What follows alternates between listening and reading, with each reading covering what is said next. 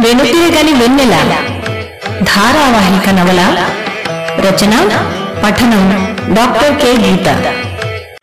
భాగం అరవై రెండు. జరిగిన కథ అమెరికాలో తన తల్లికి స్నేహితురాలు స్త్రీలకు సహాయం చేసే సంస్థ సహాయను నడిపే ఉదయనిని కలవటానికి వస్తుంది సమీర. నాలుగు నెలల గర్భవతైన సమీర తనకు విడాకులు తీసుకోవాలనుందని అందుకు దోహదమైన పరిస్థితుల్ని చెప్తుంది ఉదయిని తన్మయ కథ చెప్తాను విన్నాక ఆలోచించుకోమని చెప్తుంది సమీరతో. చుట్టాల పెళ్ళిలో కలుసుకున్న తన్మయి శేఖర్లకు పెద్దవాళ్ళ అనుమతితో పెళ్ళి జరుగుతుంది. పెళ్ళైన మరుక్షణం నుంచే శేఖర్ అసలు స్వరూపం బయటపడుతుంది. మొదటి సంవత్సరంలోనే అబ్బాయి పుడతాడు. శేఖర్తో ఒక పక్క కష్టాలు పడుతూనే తన్మయి యూనివర్సిటీలో ఎంఏ పాస్ అయ్యి పిహెచ్డిలో జాయిన్ అవుతుంది. శేఖర్తో ఎన్నో రోజులు పోరాడి చివరికి తన్మయి విడిపోతుంది. హైదరాబాద్కు దగ్గరలో తన్మయికి లెక్చరర్గా ఉద్యోగం వస్తుంది. చిన్ననాటి స్నేహితుడు ప్రభుతో మళ్ళీ పెళ్ళి జరుగుతుంది. ప్రభుతో పాటు అతని కుటుంబం కూడా వచ్చి చేరి హింస మొదలవుతుంది. భానుమూర్తి మరణించిన పదకొండో రోజు పెద్ద దినానికి బంధువులందరూ వచ్చారు. ప్రభుకి చివరి నిమిషంలో ఆఫీస్ పని పడడంతో రాలేకపోతున్నానని ఫోన్ చేశాడు. వాళ్ళ వాళ్ళెవ్వరూ ఎలాగూ రారు. ప్రభు వస్తేనైనా బావుణ్ణు నిట్టూర్చింది తన్మయి. బాబాయిలు మావయ్యలు దగ్గరుండి అన్నీ చూసుకుంటూ ఉన్నా ప్రభు లేని లోటు స్పష్టంగా కనిపించసాగింది. ముఖ్యంగా కడుపులో బిడ్డతో తను అవస్థ పడకూడదని ఏ మూలనున్నా తనని ఓ కంట కనిపెట్టి గబుక్కున ఏ అవసరమైనా పరిగెత్తుకొచ్చే ప్రభు దగ్గర లేకపోవడం బాధేగా మరి? బంధువులు ఒకరు ఒకరు రాసాగారు. పదకొండు గంటల వేళ దేవి వచ్చింది. వస్తూనే జ్యోతితో ఏమీ అనుకోకొదినా చిన్నదినానికి రాలేకపోయాను. ఇయ్యంకుడు కాబట్టి మీ అన్నయ్య గారు ఎలాగూ రాకూడదు అని పక్కనే ఉన్న తన్మయ్య వైపు పొట్టవైపు ఎగాదిగా చూస్తూ గద్దించినట్టు మళ్ళీ పెళ్ళి చేసుకున్నామని తెలిసింది. మన కులమేనా? అంది. తన్మయ్యి ఏదో అనేలోగా జ్యోతి కల్పించుకుని అవన్నీ ఇప్పుడెందుకులేమ్మా? అని తన్మయ్య వైపు చూసింది అక్కడి నుంచి లోపలికి వెళ్ళమన్నట్టు. తల్లి ఎందుకు ధైర్యంగా తన పెళ్ళి గురించి చెప్పదు? తనేం తప్పు చేసింది? తనకు నచ్చిన వాడిని పెళ్ళి చేసుకుంది.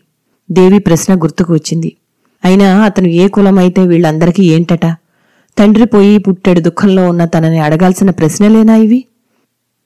అటు ఇటు పరిగెడుతున్న బాబుని దేవి దగ్గరికి పిలిచినా వాడు వెళ్ళకపోవడాన్ని గమనించింది తన్మయి. దేవి మూతి మూడు వంకర్లు తిప్పి తన్మయ్య వైపు చొరచొరా చూసి ఏ గూటి శిలక ఆ గూటి పలికే పలుకుతాదంట. ఏం చేస్తాం మా కర్మ అని గొణిగింది. తన్మయి చూసి చూడనట్టు అక్కడి నుంచి లోపలికి వెళ్ళిపోయింది. ఇప్పుడు తనివన్నీ మనసుకు పట్టించుకోకూడదు. సమయానికి వనజ ఊర్లో ఉంది కాబట్టి సరిపోయింది. లేకపోతే ఒకదాని మీద ఒకటి వచ్చి పడుతున్న సమస్యలతో తల పగిలిపోతుంది తనకి. తన్మయికి అమ్మమ్మ చనిపోయినప్పుడు జరిగిన ఆస్తి పంపకాల యుద్ధం గుర్తుకు వచ్చింది. తన తల్లిదండ్రులకి తనొక్కతే సంతానం కాబట్టి సరిపోయింది. లేకపోతే అది కూడా తోడయ్యేది. శ్రాద్ధకర్మలు భోజనాలు హడావిడి అయ్యి బంధువులు మెల్లగా వెళ్ళసాగారు ఇలా చావు ఇంటి నుంచి వెళ్ళేటప్పుడు ఇంటి వాళ్ళకి చెప్పి వెళ్ళకూడదనేది ఆచారం కాబట్టి ఎవరు ఎప్పుడు వెళ్ళేరన్నది తెలియదు దేవి ఎప్పుడు వెళ్ళిందో కూడా తెలియదు మా తల్లి మొత్తానికి వదిలిందమ్మా. అన్నీ ఆరాలే మనిషికి. ఆవిడ కొడుకు పెళ్ళాం ఉండగానే దేన్నో తగులుకుని ఊరేగచ్చు గాని ఇడాకులైపోయినా ఇక్కడ మాత్రం ఎవరూ పెళ్ళిళ్ళు చేసుకోకూడదు. పిన్ని విసుక్కోసాగింది. పొద్దుట్నుంచి అటూ ఇటూ తిరుగుతూ దాదాపు నిలబడే ఉన్న తన్మయ్యకి సాయంత్రం వేళకి బాగా నిస్సత్తు వచ్చినట్లయింది. భౌతికంగా కడుపులోని బరువుకు తోడు మానసికమైన దిగులు కూడా తోడయి మరింత భారం అనిపించసాగింది. కడుపులో ఒక రకమైన సన్నని నొప్పిగా అనిపించసాగింది. ముందు బాబు పుట్టినప్పటిలా తన్మయి లెక్కబెట్టుకుంది. మర్నాటికి ఏడు నెలలు నిండుతాయి. లోపల గదిలోకి వెళ్ళి నెమ్మదిగా మేను వాల్చింది. ఏ పక్క ఒత్తిగిలినా అలాగే నొప్పి రాసాగింది. తన అవస్థ గమనించినట్లు పిన్ని లోపలికి వస్తూనే ఏమా ఏమైనా తిన్నావా లేదా? అంటూ నుదుటి మీద చెయ్యి వేసి చూసింది. తన్మయి కడుపు మీద ఒక చెయ్యి పట్టుకుని మరో చేత్తో పిన్ని చేతిని గట్టిగా పట్టుకుంది. పిన్ని అర్థమైనట్టు గబుక్కున వరండాలోకి పరిగెత్తి అక్కా ఆ పిల్లకి నొప్పులు వచ్చేస్తున్నట్టున్నాయి. ఇదిగో ఏమండి రిక్షా పిలిపించండి అని అరిచింది. జ్యోతి గబుక్కున వచ్చి కడుపు మీద చెయ్యి వేసి గాభరాగా ఏమ్మా ప్రసవం నొప్పిలా అనిపిస్తుందా? అంది. తన్మయి తలూపగానే బాబాయి ఊర్లో కొత్త డాక్టర్ గారు ప్రసూతి ఆసుపత్రి పెట్టారు కదా అక్కడికని చెప్పండి రిక్షాకి అని అరిచింది. గుమ్మం దగ్గర నుంచి గాభరాగా తల్లినే చూస్తున్న బాబుని దగ్గరికి పిలిచింది తన్మయి. గాభరా పడుకున్నాన్న చెల్లి బయటికి రావడానికి ఇంకా రెండు నెలలు టైం ఉంది. ఇప్పుడేదో కొంచెం నొప్పిగా ఉందంతే. వెళ్ళి తొందరగా వచ్చేస్తాను. అంది నెమ్మదిగా పంటి బిగువున బాధని ఆపుకుంటూ తన్మయి. డాక్టరు పరీక్ష చేస్తూనే నొప్పి కంట్రోల్ అవ్వటానికి ఇప్పటికి మందు ఇస్తాను. కానీ ఆపరేషన్ చేసి బిడ్డని బయటికి తీయాల్సి రావచ్చు అన్నారు. తన్మయికి తల తిరిగింది. అదేమిటి డాక్టర్? ఇంకా ఏడో నెల ఇప్పుడే పూర్తయింది కదా అంది. తప్పదమ్మా. కొన్నిసార్లు ఇలా ప్రీటర్మ్ డెలివరీ చేయాల్సి ఉంటుంది.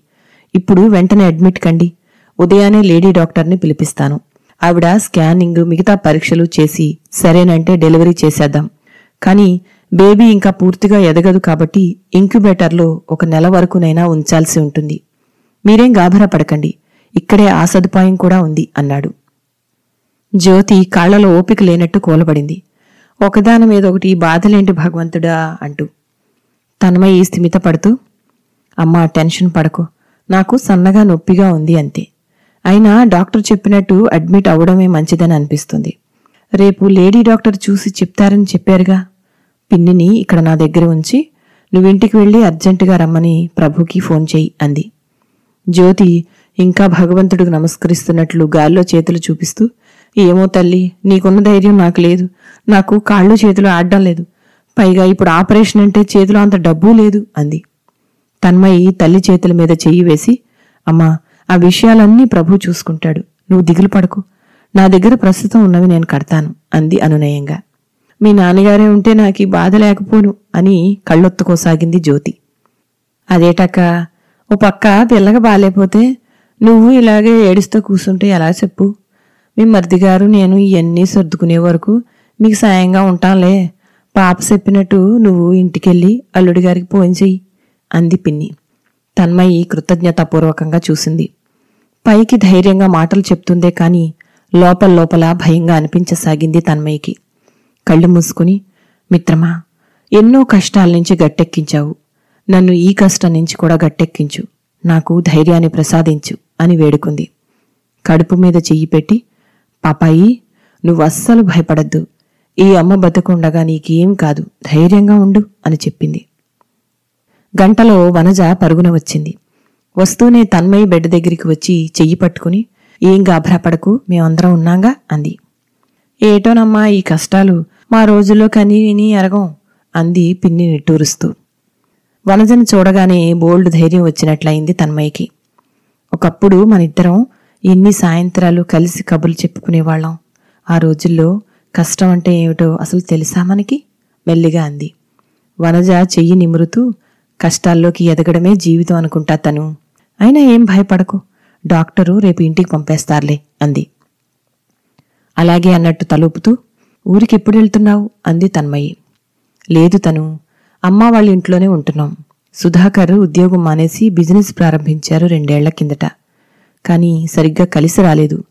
మొన్న ఈ మధ్యే నాన్నగారు ఈయనకి షుగర్ ఫ్యాక్టరీలో ఉద్యోగం వేయించారు. ఇంకా మా భవిష్యత్ ఏమీ కుదుట పడలేదు. ఒక పక్క ఒకరికి ఇద్దరు పిల్లలయ్యారు. అంది నిట్టూరుస్తూ వనజ. అంతా బాగుందనుకున్న వనజ సంసారంలో ఆర్థిక ఇబ్బందులన్నమాట. ఏమిటో ఒక్కొక్కరి జీవితం. వనజ చేతిని అలాగే పట్టుకుని నాకు ఎప్పుడూ నువ్వే ధైర్యం వనా? అలాంటి నువ్వు ఎప్పుడూ ధైర్యం కోల్పోకూడదు. ఏం భయపడకు. అంతా సర్దుకుంటుంది. అంది తన్మయి. తెల్లారగట్ల మొదటి బస్కి ప్రభు వచ్చాడు. రాత్రంతా కలత నిద్ర పట్టి అప్పుడప్పుడే నిద్రలోకి జారుకుంటున్న తన్మయి నుదుటి మీద ప్రభు చేతి స్పర్శకి ఆనందంగా కళ్ళు తెరిచింది. ఎలా ఉందిరా? ఆదుర్దాగా అడిగాడు ప్రభు. అతని హృదయంలోని ప్రేమంతా కళ్ళలో ప్రతిఫలిస్తూ కంటి మీద నీటి పొర కప్పింది. తన్మయి నిశ్చింతగా తలూపింది. ప్రభువుని చూడగానే కొండంత బలం వచ్చింది. తన్ని వదిలి వెళ్ళొద్దన్నట్టు అతని చేతిని గట్టిగా పట్టుకుంది. పిన్ని లేచి ఎప్పుడొచ్చావు బాబూ? అని అమ్మయ్య మా అల్లుడి గారు వచ్చేసారు. మా అమ్ములకి ఇంక బాధే లేదు అంది నవ్వుతూ. మరో గంటలో జ్యోతి బాబుని తీసుకుని వచ్చింది. తొమ్మిది గంటలకి లేడీ డాక్టర్ వస్తూనే పరీక్షలు చేసి డెలివరీ చేసేయడమే మంచిది అంది. అప్పటి వరకు ఇంటికి వెళ్ళిపోమ్మంటారని ఆశిస్తూ ఉన్నారు అంతా. ఇప్పుడు ఆ ఆశ కాస్త అడియాస అయ్యింది. ప్రభువు గాభరాగా వెనకే వెళ్ళి విషయాలన్నీ అడిగి వచ్చాడు. వెనక్కి వస్తూనే తన్మయ్య దగ్గరికి వచ్చి చేతిని గట్టిగా పట్టుకుని ఏం భయపడక్కర్లేదని చెప్తున్నారు డాక్టరు. స్కానింగ్లో పాపాయి బానే ఎదిగినట్లు ఉంది కాబట్టి ఇంక్యుబేటర్లో ఎక్కువ రోజులు పెట్టాల్సిన పని ఉండకపోవచ్చు అంటున్నారు. ఇక సిజేరియను ఈ రోజుల్లో చాలా కామన్ అయిపోయింది కాబట్టి వర్రీ అవ్వద్దని అన్నారు. నువ్వు ధైర్యంగా ఉండు అన్నాడు. కాలేజీకి ఫోన్ చేసి సెలవు చెప్పాలి. సిద్ధార్థకి కూడా ఫోన్ చెయ్యి అంది తన్మయ్యి సిద్ధార్థ గారికి రాత్రే ఫోన్ చేశాను. అన్నీ ఆయన చూసుకుంటామన్నారు. సంతకాలు ఏవైనా అవసరమైతే పోస్టులో కాగితాలు పంపుతామన్నారు. నువ్వు నిశ్చింతగా ఉండు అన్నాడు. ప్రభు అంత జాగ్రత్తగా ఈ ప్రపంచంలో తనని ఎవ్వరూ చూడలేరేమో. ఆపరేషన్ థియేటర్లోకి వెళ్ళే వరకు ప్రభు చేతిని వదలకుండా పట్టుకునే ఉంది తన్మయి. ఆ స్పర్శలోనే గొప్ప నిశ్చింత ఉంది. మత్తులోకి జారుకుంటూ ఉన్నప్పుడు మిత్రమా నేను మరలా కళ్ళు తెరిచినా తెరవకపోయినా నా బిడ్డని బ్రతికించు. నా బాబుని కాపాడు. నా ప్రభుని ధైర్యంగా ముందుకు నడిపించు అని వేడుకుంది. నిజానికి పూర్తిగా మత్తులోకి జారుకోకుండానే ఆపరేషన్ పూర్తయిపోయింది కూడా. సిజేరియన్ ఆపరేషను ఇంత సులభమని తెలియదు తన్మయికి మొదటిసారి తను అనవసరంగా మామూలు డెలివరీ పేరుతో నరకం అనుభవించింది. పాపని బయటికి తీస్తూనే కళ్ళ ముందు ఆడపిల్ల అని ఒక్క క్షణం చూపించి వెంటనే ఇంక్యుబేటర్ రూమ్కి పంపారు. ఆడపిల్ల అన్న మాటే అమృతతుల్యంగా అనిపించింది తన్మయ్యకి. తనకి పాపే కావాలని ఎప్పుడూ కోరుకుంది. అందుకే బాబుతో అస్తమాటు చెల్లి అని చెప్పేది. బయట ఉన్న ప్రభుకి పాపని ఒకసారి చూపించమని మత్తులోనే గొనగసాగింది తన్మయ్యి మీరేంటి అన్సన్ పడకండి. పాపని ఆరు నాన్నగారే స్వయంగా దగ్గరుండి ఇంక్యుబేటర్ రూమ్కి తీసుకెళ్ళారు అంది ఆయమ్మ నవ్వుతూ. మరో అరగంటలో కుట్లు వెయ్యంగానే రూముకి మార్చారు తన్మయిని. పాప బలహీనంగా ఉన్నా అన్ని అవయవాలు పూర్తిగా ఎదగడం వల్ల ప్రమాదం ఏమీ లేదు అంది డాక్టరు రూమ్కి షిఫ్ట్ చేసే ముందు. తన్మయికి పాపని ఎప్పుడెప్పుడు చూస్తానా అని ఉంది. తన్మయిని చూశాక గాని స్థిమితం లేనట్లు బయటే అటూ ఇటూ తచ్చాడుతున్న ప్రభు చప్పున లోపలికి వచ్చాడు. చెమట్లు పట్టి ఉన్న ప్రభును చూస్తూనే నీరసంగా నవ్వింది తన్మయి కాని అంతలోనే మత్తు ఆవహించడంతో మళ్ళీ కళ్ళు మూసుకుంది. కాసేపట్లో మెలకు వచ్చేసరికి జ్యోతి తల నిమురుతూ ఉంది. గొంతు తడారిపోతున్నట్లున్న మాటల్ని కూడదీసుకుంటూ పాప ఎలా ఉందమ్మా? అంది. జ్యోతి దుఃఖం నిండిన గొంతుతో బానే ఉందంటున్నారమ్మా. కానీ అలా పిల్లని పెట్టెలో కట్టిపడేసినట్లు చూసేసరికి నా కడుపు నీరైపోతుంది అంది. తన్మయ్యకి దుఃఖం తన్నుకొచ్చింది. ప్రభు వెంటనే కల్పించుకుని దగ్గరికి వచ్చి తను ఈ పరిస్థితుల్లో నువ్వు అస్సలు ఆడవకూడదు మన పాపకి ఏమీ కాలేదు. అంతా బానే ఉంది. మనకే ఇవన్నీ చూడడం కొత్త కదా. అందుకే అలా అనిపిస్తుంది. డాక్టర్లు ఏం చేసినా పాప మంచి కోసమే కదా. ఇంకా రెండు నెలలు కడుపులో ఎదగాల్సిన పాప ఇప్పుడే బయటి ప్రపంచంలోకి త్వరపడి వచ్చేసింది. తనకి కడుపులోని వాతావరణం కృత్రిమంగానైనా కల్పించడమే మంచిది కదా అని అత్తమ్మ మీరు అనవసరంగా బాధపడి తన్మయ్యను బాధ పెట్టకండి అన్నాడు. జ్యోతి వెంటనే ఏమో బాబు మీలా మేం చదువుకోలేదు మాకివన్నీ తెలీదు ఏదో కన్న కడుపు తీపి అని నిష్ఠూరంగా అంది. ప్రభు ఏమని రియాక్ట్ అవుతాడో అని తన్మయి లోపల లోపలే భయపడింది. ప్రభు నిశ్శబ్దంగా ఊరుకున్నాడు. హమ్మయ్య అని నిట్టూర్చింది తన్మయి. మర్నాడే తన్మయిని లేపి కూర్చోబెట్టారు. సాయంత్రానికి మెల్లిగా నడిపించి తన్మయికి పక్క గదిలోనే ఉన్న పాపను చూపించారు. పాపకి పాలు పిండి ఇవ్వడానికి మిషన్ తెప్పించారు. నర్సులే పాపకి ట్యూబులు మార్చి పెడుతున్నారు. కళ్ళు మూసుకుని ఇంకా కడుపులోనే ఉన్నట్టు నిద్రపోతూనే ఉంది పాప. తల్లి అన్నదని కాదుగాని తన్మయ్యకి బలహీనంగా ఉన్న పాపని అక్కడలా చూడగానే బాగా దుఃఖం తన్నుకొచ్చింది. మూడో రోజు తన్మయ్యని ఇంటికి వెళ్ళిపోవచ్చని చెప్పినా పాపను పంపే వరకు తను ఆసుపత్రిలోనే ఉంటానని పంతం పట్టింది తన్మయ్యి ఐదో రోజు నాటికి తన్మయ్యకి తనంతట తనుగా లేవగలగడం అలవాటయ్యింది. ఆ రోజు పాప దగ్గర నుంచి వచ్చేసరికి ప్రభు తల్లి తండ్రి వచ్చి ఉన్నారు.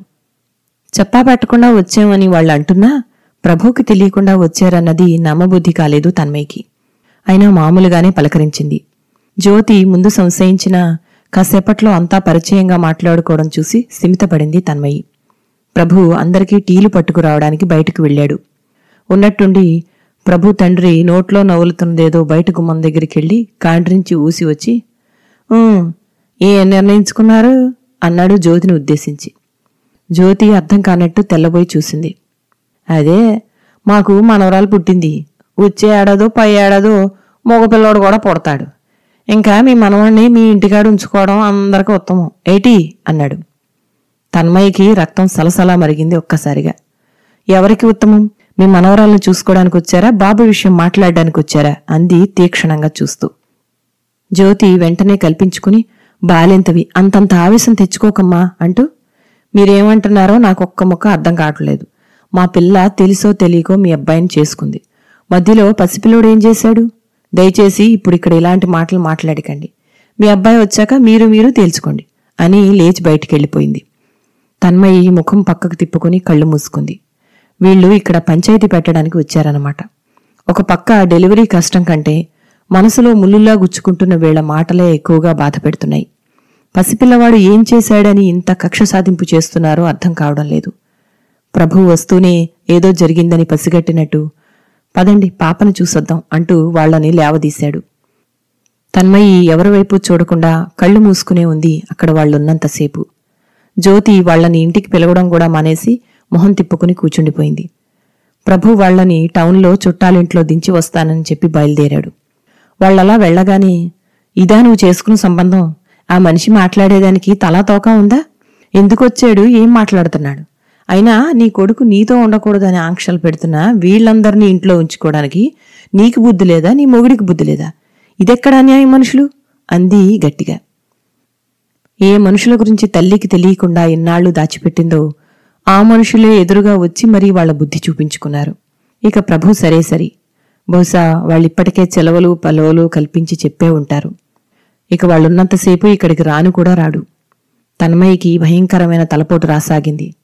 ఎటూ మాట్లాడని ప్రభు నిశ్శబ్దాన్ని అవకాశంగా తీసుకుని రెచ్చిపోతున్న వేళతో ఇక రోజూ పోరాటం చేస్తూ రావాల్సిందే. ఒక పక్క పాప ఎప్పటికి ఒడిలోకి వస్తుందో అన్న ఆందోళన. మరోపక్క ఇలాంటి భయంకరమైన మనుషుల వల్ల మానసిక వ్యధ. మిత్రమా ఎప్పటికైనా నాకు కష్టాలు గట్టెక్కే మార్గం ఉందా? అంటూ మౌనంగా రోధించసాగింది.